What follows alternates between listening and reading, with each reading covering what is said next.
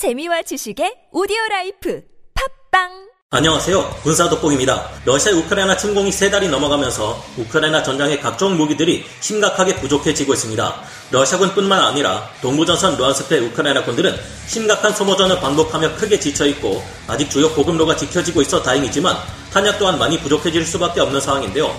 최근 드미트리 쿨레바 우크라이나 외무장관은 우리는 무기가 필요합니다. 진정으로 우크라이나를 걱정한다면 오로지 무기, 무기뿐입니다. 라며 호소했습니다. 그러나 여기에 사실상 스타크래프트의 치트키 show me the money라고도 할 수 있는 미국의 무제한 무기 지원 Lend-Lease 법안이 통과되었고 수많은 서방의 강력한 화력 자산들이 우크라이나로 지원되고 있는데요. 또 Lend-Lease 법안을 통과시킨 미국의 조 바이든 대통령이 한국에 방문하여 안보 중심의 한미 동맹을 글로벌 포괄적 전략 동맹으로 확대 강화하는 내용의 공동 성명을 발표했습니다. 그 때문일까요? 이제까지 우크라이나에게 무기를 지원하는 것에 대한 한국의 입장은 살상 무기 지원 불가였었습니다만 점점 그 변화가 뚜렷하게 나타나기 시작했습니다. 지난 5월 24일 국방부에서는 우리나라가 국제적 위상과 역할을 다하겠다며 우크라이나의 실제 살상 무기를 지원하게 된 것인데요.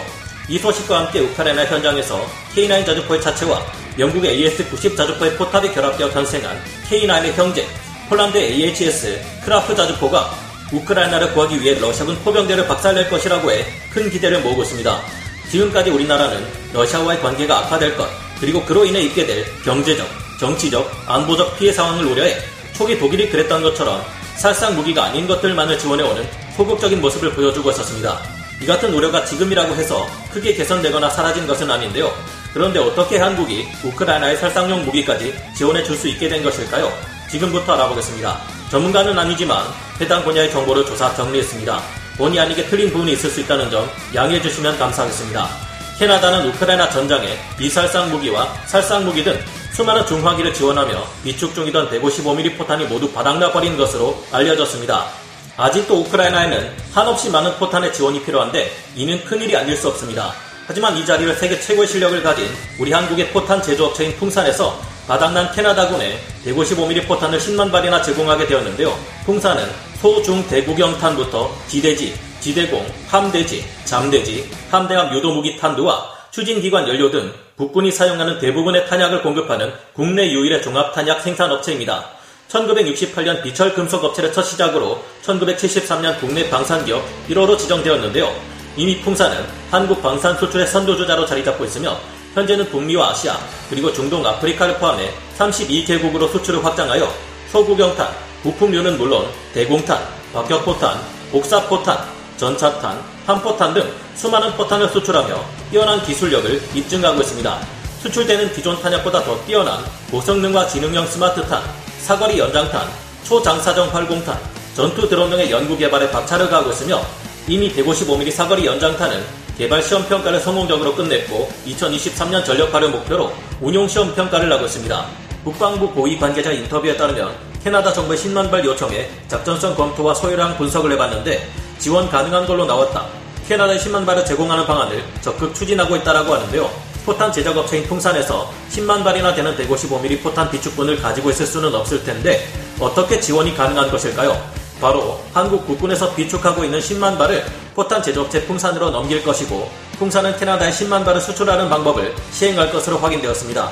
풍산에서는 155mm 포탄을 캐나다에 아주 값싸게 수출하고 우리 정부에서 차입군만큼을 풍산에 지원함으로써 실질적으로 러시아의 푸틴을 최대한 자극하지 않으면서 우크라이나의 무기 확보를 간접적으로 도울 수 있게 된 것이죠.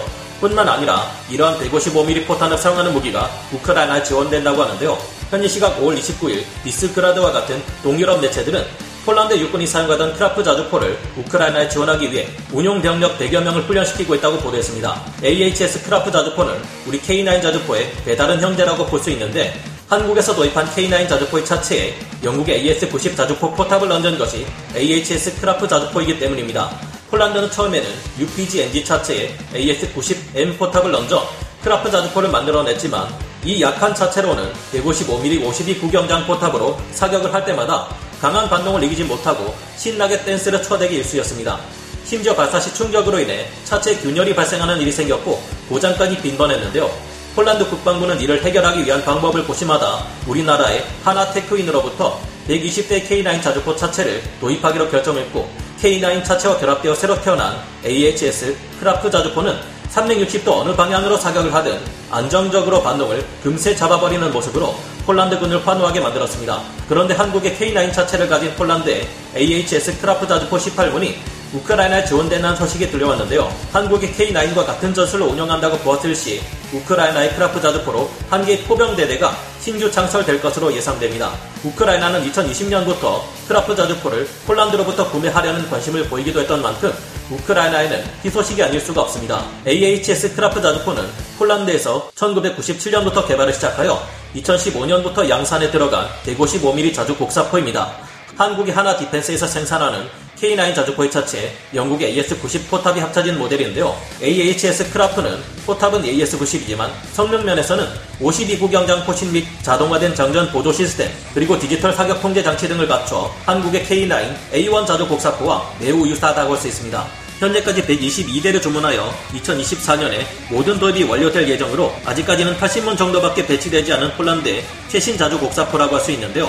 폴란드가 이 크라프 자주포를 18문이나 지원하는 것을 보니 폴란드는 정말이지 우크라이나 무기 지원에 정말 진심인 것 같습니다. 우리 또한 더욱 적극적으로 현재 지구에서 가장 끔찍한 위기에 빠진 나라 우크라이나에게 직접적인 도움을 줄 수 있는 방법이 있다니 기쁜 일이 아닐 수 없는데요. 한국의 K9 차체를 가진 크라프 자주포를 운용하며 풍산에서 우회 지원하는 155mm 포탄으로 우크라이나가 러시아군을 박살내고 있다는 소식을 기대해보게 되네요. 앞으로도 우리 한국이 이러한 방식으로 우회 지원을 확대하여 우크라이나의 승리를 위해 힘써주기를 기대하며 오늘 군사 돋보기 여기서 마치겠습니다. 감사합니다. 영상을 재밌게 보셨다면 구독, 좋아요, 알림 설정 부탁드리겠습니다.